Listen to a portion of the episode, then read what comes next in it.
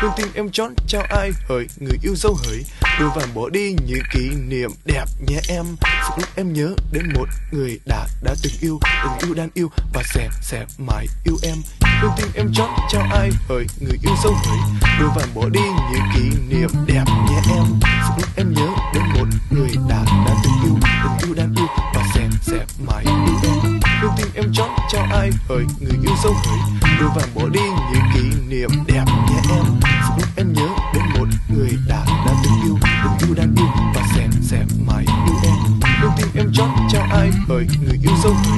Vàng bỏ đi những kỷ niệm đẹp nhé em.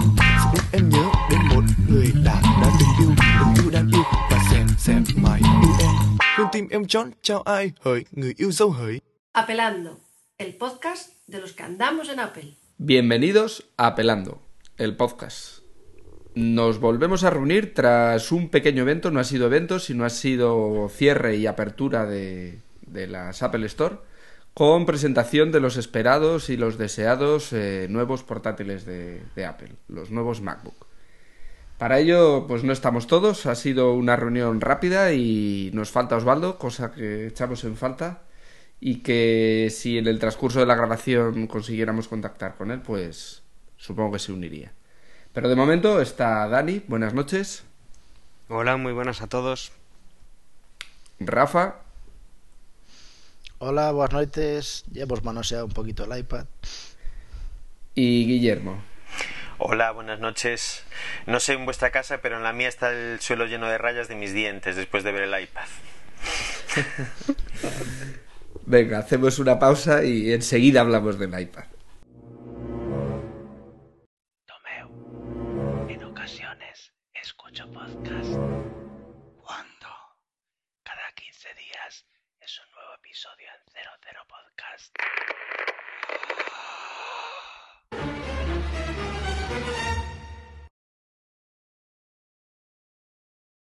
Pues venga, eh, yo di mi primera impresión, eh, nos juntamos y estuvimos, faltó Dani, nos faltó Dani para, para estar el equipo al completo, pero tanto Osvaldo como Rafa como Guillermo tuvieron, bueno, tuvimos la oportunidad de estar un rato toqueteando y jugando con él. A ver, vuestra impresión. Bueno, si queréis entonces empiezo yo.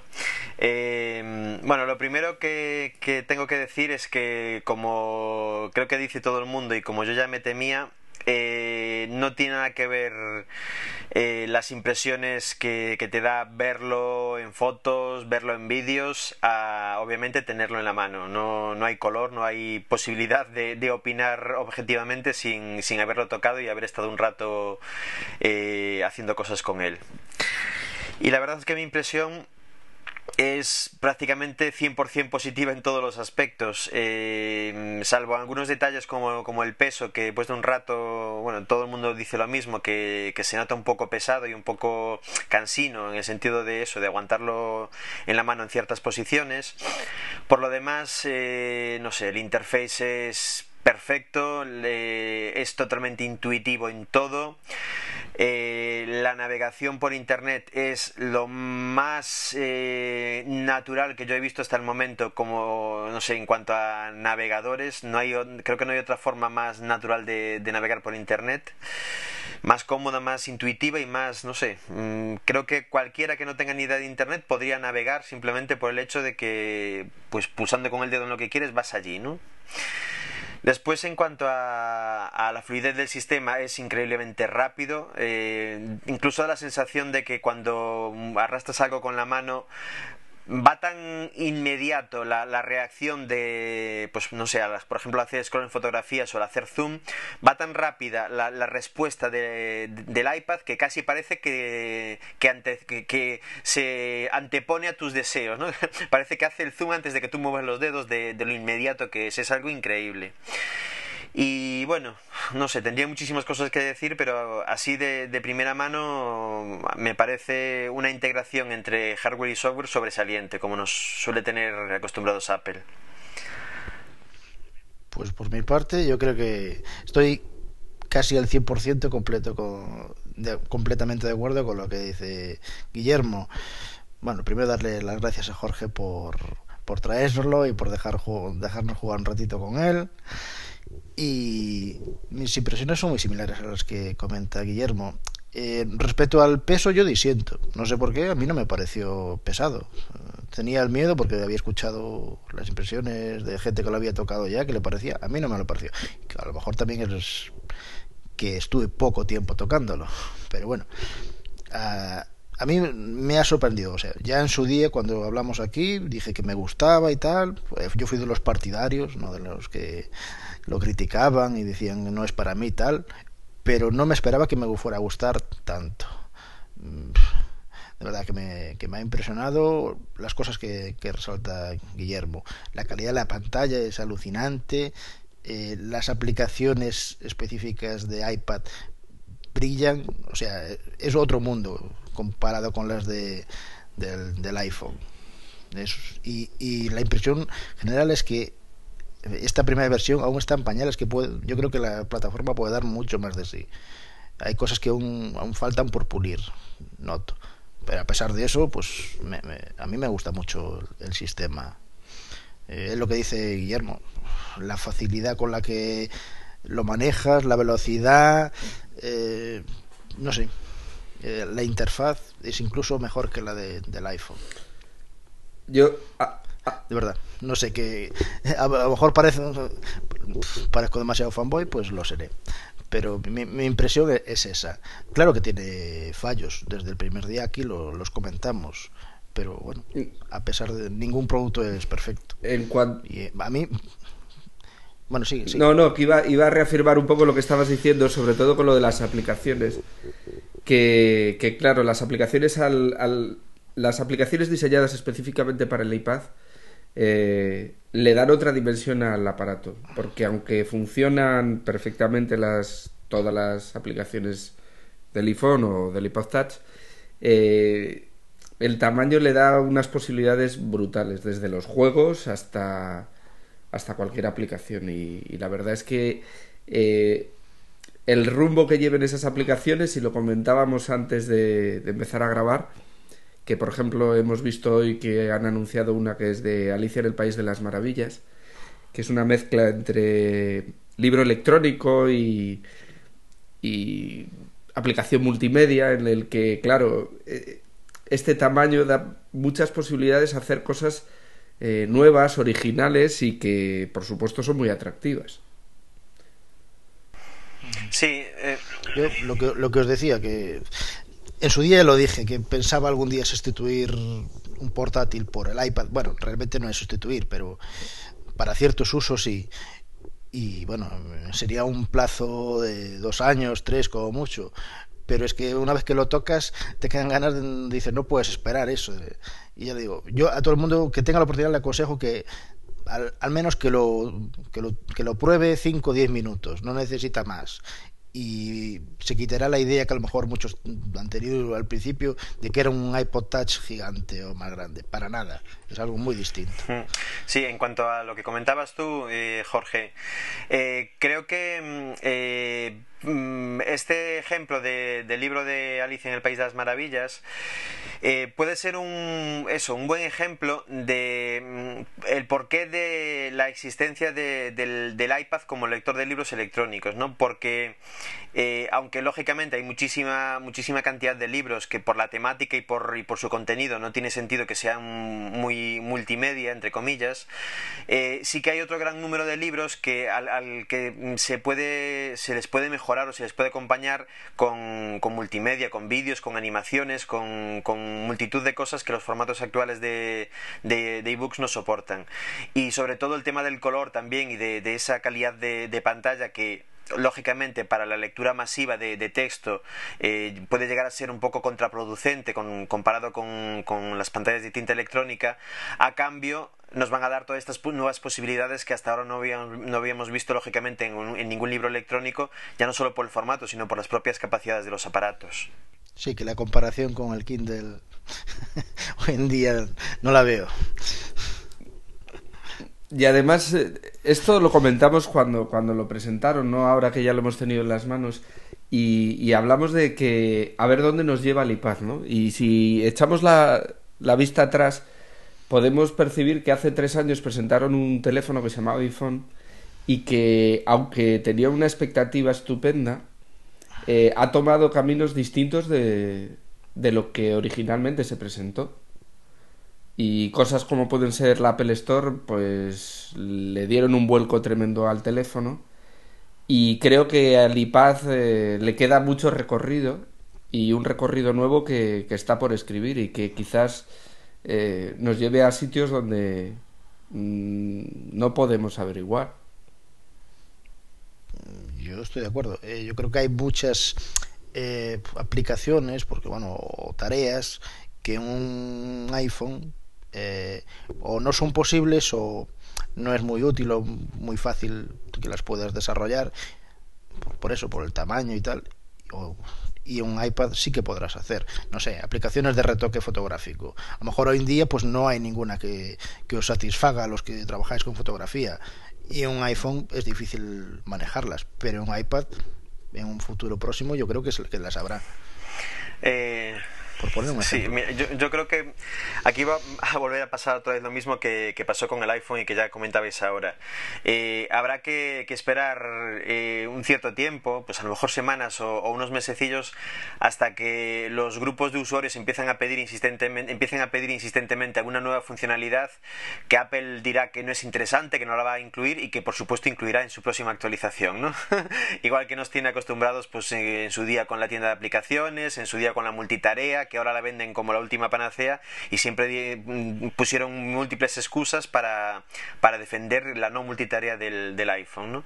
Está claro que, que es una base eh, es un nuevo concepto y, está claro que mm, el mercado lo va a ir llevando por donde quiera porque ya tenemos claro que Apple eh, el momento en el que un grupo suficiente de, usuarios critica algo o pide algo y sobre todo cuando Apple ve que ese algo le puede dar dinero lo va a incluir seguro. Entonces efectivamente es una plataforma que, acaba de nacer y que pues sí ya veremos por dónde lo llevan los usuarios y el fabricante dejándose aconsejar Yo señalé en su día una cosa que, que no me gustaba del iPad y sigue sin gustarme, pero ahora le veo una pequeña ventaja. Y es lo de la dependencia, digamos, del, bueno, del iTunes o, bueno, como más genéricamente, que utiliza el mis- mismo sistema operativo, el del iPhone OS.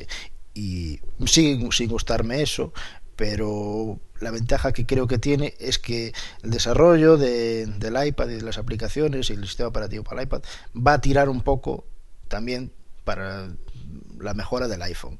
Va a hacer que las aplicaciones de- del iPhone yo creo que sean aún mejores. No sé si, si lo ves, si estáis de acuerdo. hombre Hombre, habrá sí perdón Ups. Hombre, habrá que verlo. Yo hay cosas que veo que, que, que no me gustan. Por ejemplo, eh, el, el eWork, el- las, las tres aplicaciones que están disponibles en, en la Apple Store para pues, el Page, el Keynote y, y cuál era el otro, y el Numbers, eh, tienen muy mala, pero con mayúsculas, eh, sincronización con, tus documentos dentro de Mac. ¿eh?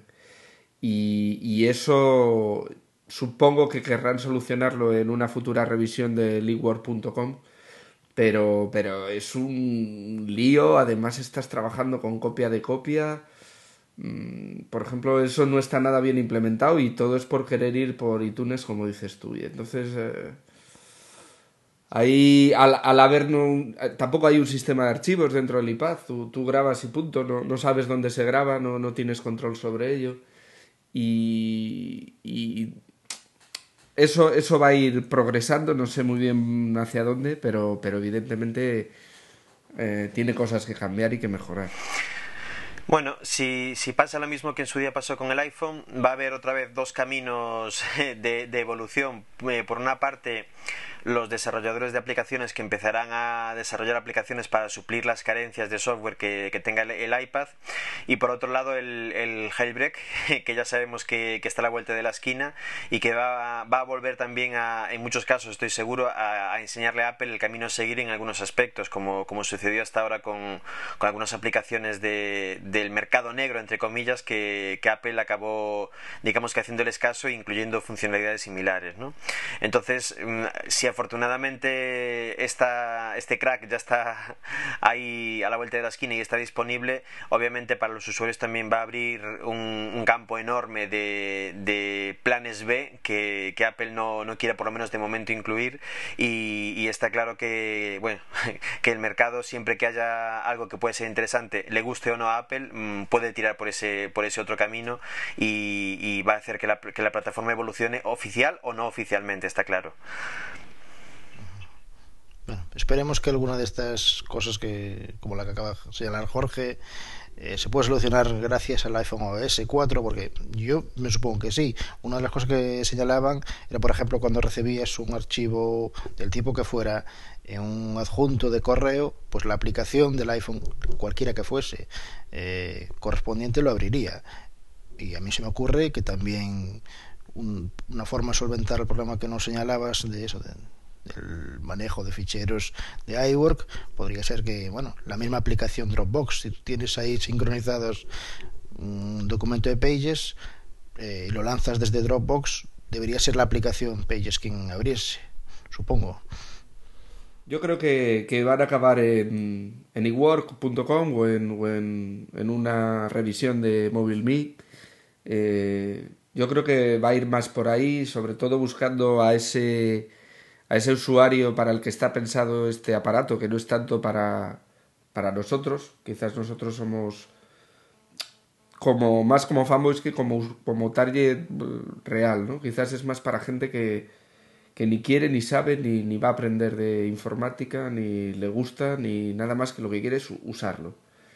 Y entonces tienen que facilitarle y, y puede que la nube sea, sea una solución. No lo sé, no lo sé. Hay, otra cosa que, teniendo en cuenta la autonomía que tiene un iPad, que es verdaderamente salvaje, eh, creo que mmm, con el iPhone a lo mejor ya no tiene tanto sentido por, precisamente por esto, porque la autonomía es mucho más pequeña y quieras o no vas a tener que, vas a tener que conectarlo vía USB a, a un ordenador para poder cargarlo y de paso ya se sincroniza, ¿no? Pero con un, con un iPad que tiene conexión Wi-Fi, eh, creo que podría ser una buena prestación para la siguiente versión del sistema operativo que pudiese existir la sincronización vía Wi-Fi sin tener que tener esa conexión vía, vía USB y a lo mejor en este camino también podrían solucionar un poco el, el tema este de los, de los documentos. Pues bueno, yo creo que, que seguiremos hablando de él y, que veremos muchas novedades interesantes que, seguiremos comentando. Pero bueno, mmm, podemos dejarlo aquí. Quizás yo recomendaría dos vídeos que, que han salido. Uno es de, de Beach, de friqueando.es que hace una revisión rápida de, del aparato y que, lo podéis ver y, que está francamente bien. Y otro que es el de Pedro 10, pedro10.com, que, que, hace bueno, pues una, una, primera impresión, como estamos haciendo nosotros, pero en vídeo, con una realización y una calidad estupenda, que aunque solo sea por ver el vídeo, merece la pena y os recomiendo desde aquí. Y con esta recomendación, si no queréis añadir nada más, pasamos a la noticia del día, que la recomendación está muy bien, que los vídeos están bien, pero igual que las fotos, ningún vídeo ni una foto le hace justicia. Hasta que lo pruebas, cinco minutos, no, no, no, lo, no realmente ves lo que puede dar de sí. Y la noticia del día es, bueno, pues la nueva gama de portátiles, la nueva gama de MacBooks. Y, y bueno, bueno, MacBook Pro, ¿verdad? ya podemos decir MacBook porque solo... Bueno, sí, tenemos el de el blanco, perdón.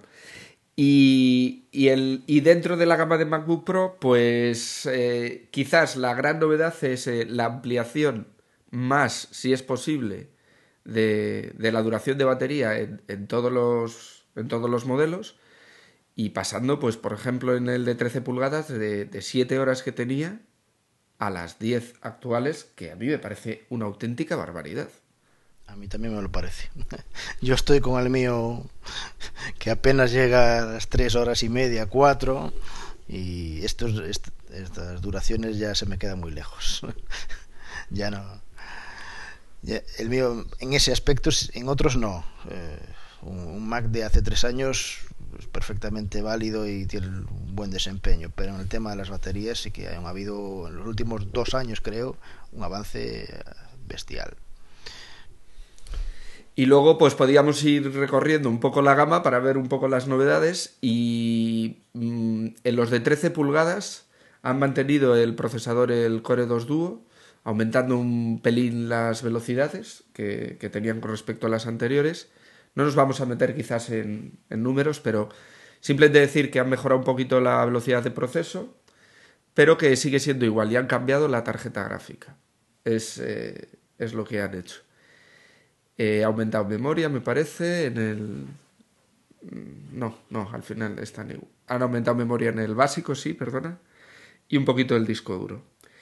Y bueno, pues eh, vemos que los avances son muy pocos, los precios se mantienen y... No, ahí, ahí quiero, quiero meter yo baza.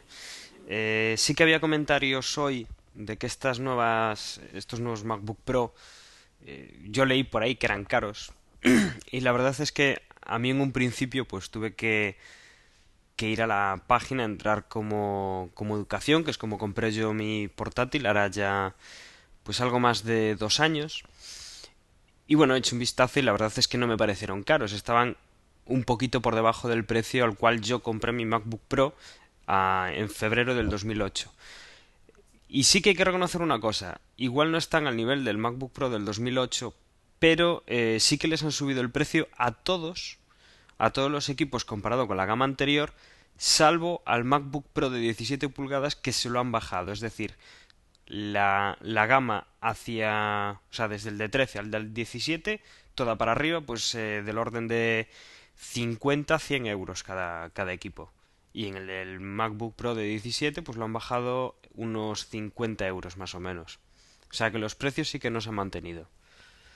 No, no voy a discutir contigo, solo digo que yo parto de que 1099, 1099 para los otros. Pero bueno, eh, sí que es verdad que hay una mejora de equipo y no hay una, una subida de precio, por lo tanto, eh, estás produciendo una bajada en, en, en el valor. O sea, lo que dices tú, que sea barata realmente el, el ordenador.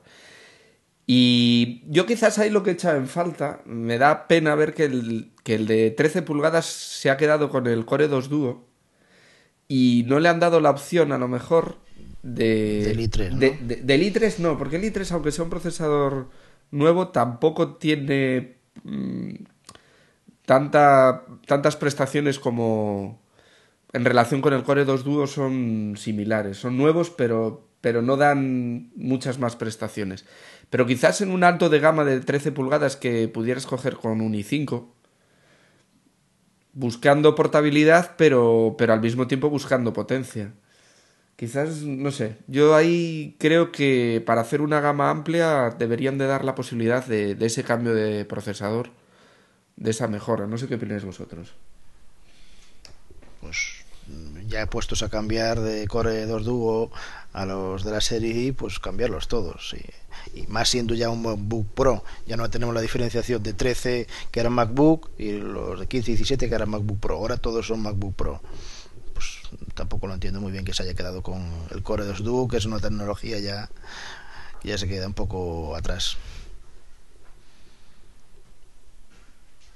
al menos lo que dices es un, un i5, aunque fuera el de más baja gama, el de 2,26 GHz. Y el que, el que sale muy potenciado y muy bien es el de 15. El de 15 sí, creo que además eh, tiene un nuevo trackpad con el tema de, la inercia al hacer el scrolling en, en él. Y, y comentaban ahora por Twitter, no sé, habrá que esperar a noticias más frescas, que incluso puede llevar el, el tema del audio por el HDMI, que hasta ahora había que sacarlo por la salida de audio, no, no por el HDMI, ¿no? Sí, parece ser. Parece como que antes fuera una limitación de software y no- de hardware. Porque tampoco han dicho que hayan cambiado nada. Bueno, no sé si es debido a las nuevas tarjetas de vídeo que incorpora, pero no creo. No sé si tenéis más datos de por qué. No, bueno, a ver, eh, la, limitación sí que sí que era de hardware. Eh, lo, sí, lo, único que necesitaba una salida HDMI para incorporar sonido es que estuviesen cableadas, cableados los pines de sonido hacia la salida de la tarjeta gráfica. O simplemente es un cable, una pista en la, en la placa de circuito impreso. Por eso era tan inexplicable que en las versiones anteriores no existiera esta, esta posibilidad. Mm, es un tema meramente de hardware y de, y de conectividad. Entonces, bueno, no me extrañaría obviamente que, que sea cierto que sí, que que en esta versión está solucionado porque en el momento que rediseñas la placa base para incluir un nuevo procesador, para incluir nuevas, nuevas características, nueva tarjeta gráfica que va incluida en el, en el propio chipset, pues ya sería fácil pues que se te escape una pista más para darle el audio estéreo al, o, o, o 5.1 en este caso, supongo, al, al HDMI. Entonces era un tema hardware, pero de la propia placa base, no era un componente Sí, sí. de terceros como de Nvidia. No, no. No, no, no, simplemente era cablear la salida Ya, de ya. tarjeta gráfica, igual que estaba el jack de tres y medio, pues a, a, a los pines de la, de la salida de vídeo.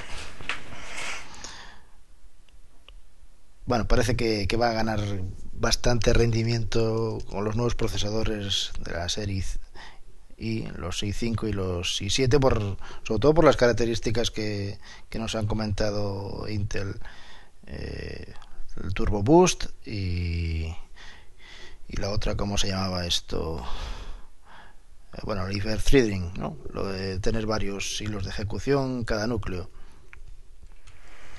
no sé si Ujú. Bueno, eso ya, ya lo tenían los procesadores anteriores, si no recuerdo mal, ¿no? los Core, Los Core 2 Duo. no, tenían dos, dos, dos núcleos, Mm, pero no, ¿no? no ejecutaban varios hilos ca- cada núcleo. Entiendo. Algunos, algunos procesadores eh, Core 2 Duo sí que lo tienen, porque si no recuerdo mal, yo en la oficina tengo algún Core 2 Duo que sí que viene con el distintivo de Deeper Thread, Ujú. pero no todos, porque por ejemplo mi equipo en concreto no lo tenía. Y es una tecnología que aunque apareció en los Pentium 4 no, Sí, no fue estandarizada en los, en los Core 2 Duo ni, ni nada. O sea, fue un, digámoslo así, un extra de, de los procesadores de, de gama alta. Con estos entonces ya podríamos tener hasta cuatro, cuatro hilos de ejecución, dos por cada uno de los núcleos. Bueno, sí, pero bueno, el- la tecnología del, del hyperthreading mm, son cuatro hilos de ejecución, pero dos de ellos, mm, digamos que son hilos de ejecución si el procesador está libre, en cierto modo, para, para ellos, ¿no? Pero bueno, eh, en cualquier caso sí que aumenta signifi- significativamente el rendimiento dependiendo del tipo de aplicación que estés, que estés ejecutando. Y bueno, esto ha sido básicamente lo que han actualizado. Quizás eh, también echamos en falta, o por lo menos echo yo en falta el MacBook Air, que le hubieran dado también una pequeña vuelta. No sé si en tema de rendimiento de batería, como han hecho con, con estos, con estos nuevos MacBook Pro, o incluso con una mejora de procesador. Pero bueno, visto lo que han hecho con el D13, pues pues tampoco tampoco le toca, ¿no? Eh, otra de las cosas que a mí me, gusta de, esta actualización, eh, y supongo que, tiene bastante que ver con, eh, este tremendo aumento de, autonomía nuevame- nuevamente, es que las nuevas tarjetas gráficas que incluyen ahora son capaces de cambiar automáticamente en función de los requisitos de potencia gráfica del sistema de, la, de la NVIDIA bueno, no sé qué modelo exactamente era. 330. La algo así 330, que- sí, la- Sí, a, a una Intel integrada que es, digamos que la, la más básica y la que tiene, pues, eh, la que tenía el, el MacBook blanquito o tal, ¿no? Supongo que la autonomía esta extendida de baterías eh, estará medida con, con esta tarjeta gráfica, con la Intel, que obviamente va a tener un, un consumo muchísimo más bajo que, que una tarjeta con un motor 3D y, y con gráficos de, de más calidad. Aún así, lo que, lo que es interesante en este caso es eso, es eh, que sea capaz de hacer ese cambio automático y transparente al, al usuario, no como en versiones anteriores que era el usuario que tenía que desactivar una tarjeta y activar la otra mm, de forma manual e incluso en algunas versiones previas creo que había que reiniciar eh, la sesión o alguna historia así que era pues la verdad es que bastante engorrosa, ¿no? Creo que es otra buena otro buen cambio.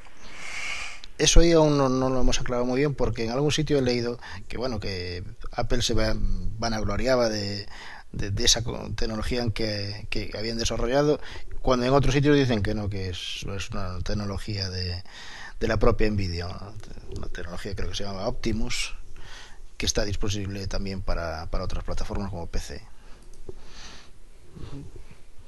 Y a mí lo que me ha sorprendido, por ejemplo, que también he mirado un poquito sobre el, la, la, parte gráfica de los chips de Intel, que vienen que pues que soportan también reproducción HD de vídeo y de audio, que tienen el audio Dolby multicanal y DTS. O sea que la, la, la propia el propio chip de Intel eh, la parte gráfica no es tan tan pobre como, como podría parecer en un principio. Bueno, está claro que muy pobre, muy pobre no era desde el momento en el que toda la, todo el soporte gráfico del sistema eh, funcionaba perfectamente con las, con las tarjetas Intel, la aceleración gráfica, todos los efectos especiales del interface por defecto de, de OS X corrían perfectamente con las gráficas Intel. Pero aún así, de eso a, a los requisitos de un, de un juego de última generación no, 3D, sí. la verdad es que hay mucha, mucha diferencia. Es una pero yo digo, para reproducción de HD esto queda muy lejos de las de lo que no teníamos hace poco en los MacBook, las Intel GMA, que yo sí que estaba que quedaba muy atrás. Y bueno, estas han sido las novedades de hoy. Quizás ha habido otra, otro pequeño anuncio que es eh, eh, Opera Mini para, para el iPhone, que yo lo he probado y no sé si. Bueno, también es que tengo un iPhone 2G y no he notado una velocidad abrumadora pero, pero bueno, en principio debe de ir más rápido por la tecnología misma que utiliza Opera. No sé si habéis usado alguno de vosotros en el día. Yo ya de lo comenté, creo que hace, hace, unos pocos podcasts, no sé si fue hace dos episodios o así, que estábamos pendientes de que saliera y hoy finalmente lo han anunciado. Y bueno, al principio un poco de lío porque no estaba disponible en algunas de las stores, pero al final ya está en todas. Y si me lo bajé, ya lo había usado como dije algún día en Symbian y bueno, aquí pues me gusta algunas cosas y otras no. Eh, yo, yo lo veo bastante adecuado, por ejemplo, para un iPhone 2G, que no, tenga acceso a la tecnología 3G, porque va a poder aumentar la velocidad por la compresión que hace los servidores de Opera, porque el tráfico realmente pasa de por los servidores de Opera, que es donde, digamos, renderizan eh, de alguna manera la página y eso también es uno de los problemas que, que, después lo ves que ves que aumenta la velocidad pero el renderizado que hace este navegador es bastante más pobre que el que hace Safari. O sea que tiene sus ventajas e inconvenientes para mí la, noticia importante con, con la aprobación de, Opera ya no es la propia aprobación de Opera, sino que Apple lo haya hecho por fin, ¿no? que, que haya eh, vuelto a permitir que, que, una aplicación que duplica una funcionalidad básica de su sistema, pues que, salga a hacerle abiertamente la competencia a su, a su navegador por defecto. Eh, no olvidemos que en el momento que hay un segundo navegador en el sistema, eh, probablemente haya un posible camino abierto a, a temas como Flash también, lo cual, bueno, pues no sé si, si, es meter al zorro en casa, ¿no? Pues mira, no, no he probado a reproducir ningún vídeo aún. No, se, seguramente no, pero... pero yo creo bueno. lo veo un poco pobre en ese, en ese sentido. No creo que traiga todas las capacidades en cuanto a plugins de, que puede traer Safari y lo, lo, que dices, yo estoy, me he fijado esta mañana y me resultó curioso. Ya había algún navegador disponible para iPhone, uno que creo que se llama iCap, y bueno, que es de pago. Y no lo he probado, porque eso, porque es de pago. Igual lo pruebo, porque tenía bastante buena pinta. No sé tampoco el tiempo que lleva disponible en la Apple Store. O sea que en, el tema de los navegadores yo creo que va a dar un poco más de manga ancha y tampoco me extrañaría que, que, que, veamos alguno nuevo próximamente. Habrá que ver qué es lo que hacen para, para el iPad, porque el navegador vimos que, que, es una parte importantísima de este nuevo dispositivo y, y a ver si entran en esta guerra, pues habrá, habrá que ver cómo hacen para, para una pantalla grande. Yo creo que Apple está bastante confiado en su supremacía, por lo menos en, en, los navegadores, tanto para el iPhone como para el iPad. Y yo esta semana leía también por, por algún lado que, que, está trabajando ya en, en la versión 2 de, de el motor, ¿cómo se llama? No me acuerdo. De WebKit. Exactamente, en la versión 2 de, de WebKit eh, para adaptarlo ya mejor a HTML5 y a, y a las nuevas a los nuevos estándares que vienen. Entonces, bueno, mm, eh, eh, Opera no está basado en, en WebKit como como eh, motor, sino que tiene el suyo propio de, de renderi- re- renderización. Y no sé este que, que mencionas tú, Rafa, pero mm, creo que en este momento para iPhone no hay ningún otro que utilice WebKit, ¿no? No lo he mirado. Creo que Yo no. solo he mirado un poquito las capturas de pantalla y ya digo, visualmente tiene buena pinta y quizás se parece un poco más al Safari de, que, el, que el propio Opera Mini. Que, que definitivamente no siguen ninguna de las guías de estilo de, de Apple por ningún lado. Los botones son totalmente distintos, nada, la interfaz muy completamente. Tienen sus cosas buenas, por ejemplo, Yo- la pantalla esta que sale de, de Speed Dial o bueno que tienes varias páginas allí para escoger parecido al que tiene Google Chrome o, o creo que el Safari también lo tiene ¿no? la pantalla de inicio que puedes escoger entre las últimas que has usado o tus preferidas Yo lo que creo eh, es que sí que los navegadores estos que comenta Rafa, creo que llevan bastante tiempo y lo que tienen es una implementación sobre el, el motor del explorador del, del, del propio iPhone. Es igual que, por ejemplo, los programas de, mm, que utilizan Twitter, ¿eh? que te permiten, pues tienes un enlace a una página web y te permiten abrir dentro de un navegador muy cutre a nivel de superficie de, de funcionalidades, te permiten ver la página, no te hace falta lanzar directamente el Safari. Pero yo creo que esos navegadores trabajan sobre la base del Safari. posiblemente sea así que usen la base de, del propio Safari nada solo vi en cuanto a características veo eso a, falta de probarlo por lo que puedes ver las capturas de pantalla de, esta aplicación de este navegador eh, tiene una mejor gestión de, las pestañas y de descargas por ejemplo. Pero bueno igual me animo a probarlo. Creo que cuesta un euro 59 céntimos. Y bueno, quizás eh, hay más noticias y el mes de abril está siendo súper movido, no solo en el mundo Apple, que, que- quizás eh, en el que más, pero bueno, yo creo que tampoco se trata de, de estar dándole demasiadas vueltas y lo que podemos hacer es empezar a despedirnos y citar a nuestros oyentes para, para nuestro próximo podcast. Así que empezamos por Dani. Bueno, pues eh, una vez más, gracias por estar ahí, por escucharnos. Y eh, nos escuchamos, pues ya no sé en cuándo, porque como ya hemos grabado la semana pasada, grabamos esta, pues cuando toque. Eh, Cuando tengamos algo interesante como hoy para, para contar, pues en- os dedicaremos un rato para, para hablar entre nosotros y que os mantengamos informados. Un saludo a todos y hasta luego. Rafa. Y al igual que, que os dice Dani, estad atentos porque próximamente estaremos por aquí otra vez dando la lata. Y de momento, pues nada, me despido. Un saludo a todos. Y si alguno se compra uno de estos nuevos MacBook Pro, pues que nos, nos puede dejar un comentario ahí en el, en el blog del podcast. Venga, hasta la próxima. Y Guillermo. Pues nada, eh, nos volveremos a escuchar mm, posiblemente el próximo miércoles o así, dependiendo efectivamente de lo que mande la actualidad de Apple. Y nada, mis compañeros no, no han dado su Twitter ni su blog. si quieres, los, los acabas de completar. No, no, di el Jorge. tuyo y ya decimos si acaso sí. Sí. Eh, nada, mi usuario en Twitter es neo-7 y si queréis visitar mi blog, eh, mimemoria.net. Y, Chao. y aprovechando que te has acordado, porque estas cosas a veces se nos olvidan, decir que Dani es Danocho, pero todo con letra, tal como suena, porque tenemos un nuevo oyente que, que te buscaba por Dan 8, Ocho. pero 8 con número. Sí, nuestro, nuestro oyente Iván Tortosa, que, que bueno, Efectivamente. que, que ha tenido en la tarde con eso. Y he de reconocer que en una temporada sí que utilizaba lo que él estaba, lo que él estaba poniendo, Dan y el 8. El Ah. 8 en número.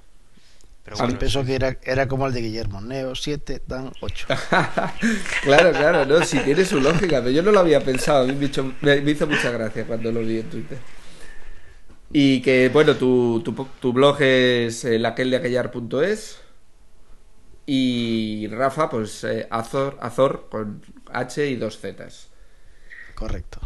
Yo soy Apelando y bueno, pues para lo que queráis, mandar un correo, ya sabéis, dejar un comentario en el post, lo que queráis. Hasta la próxima, que esperemos que sea prontito. Nos despedimos. Adiós.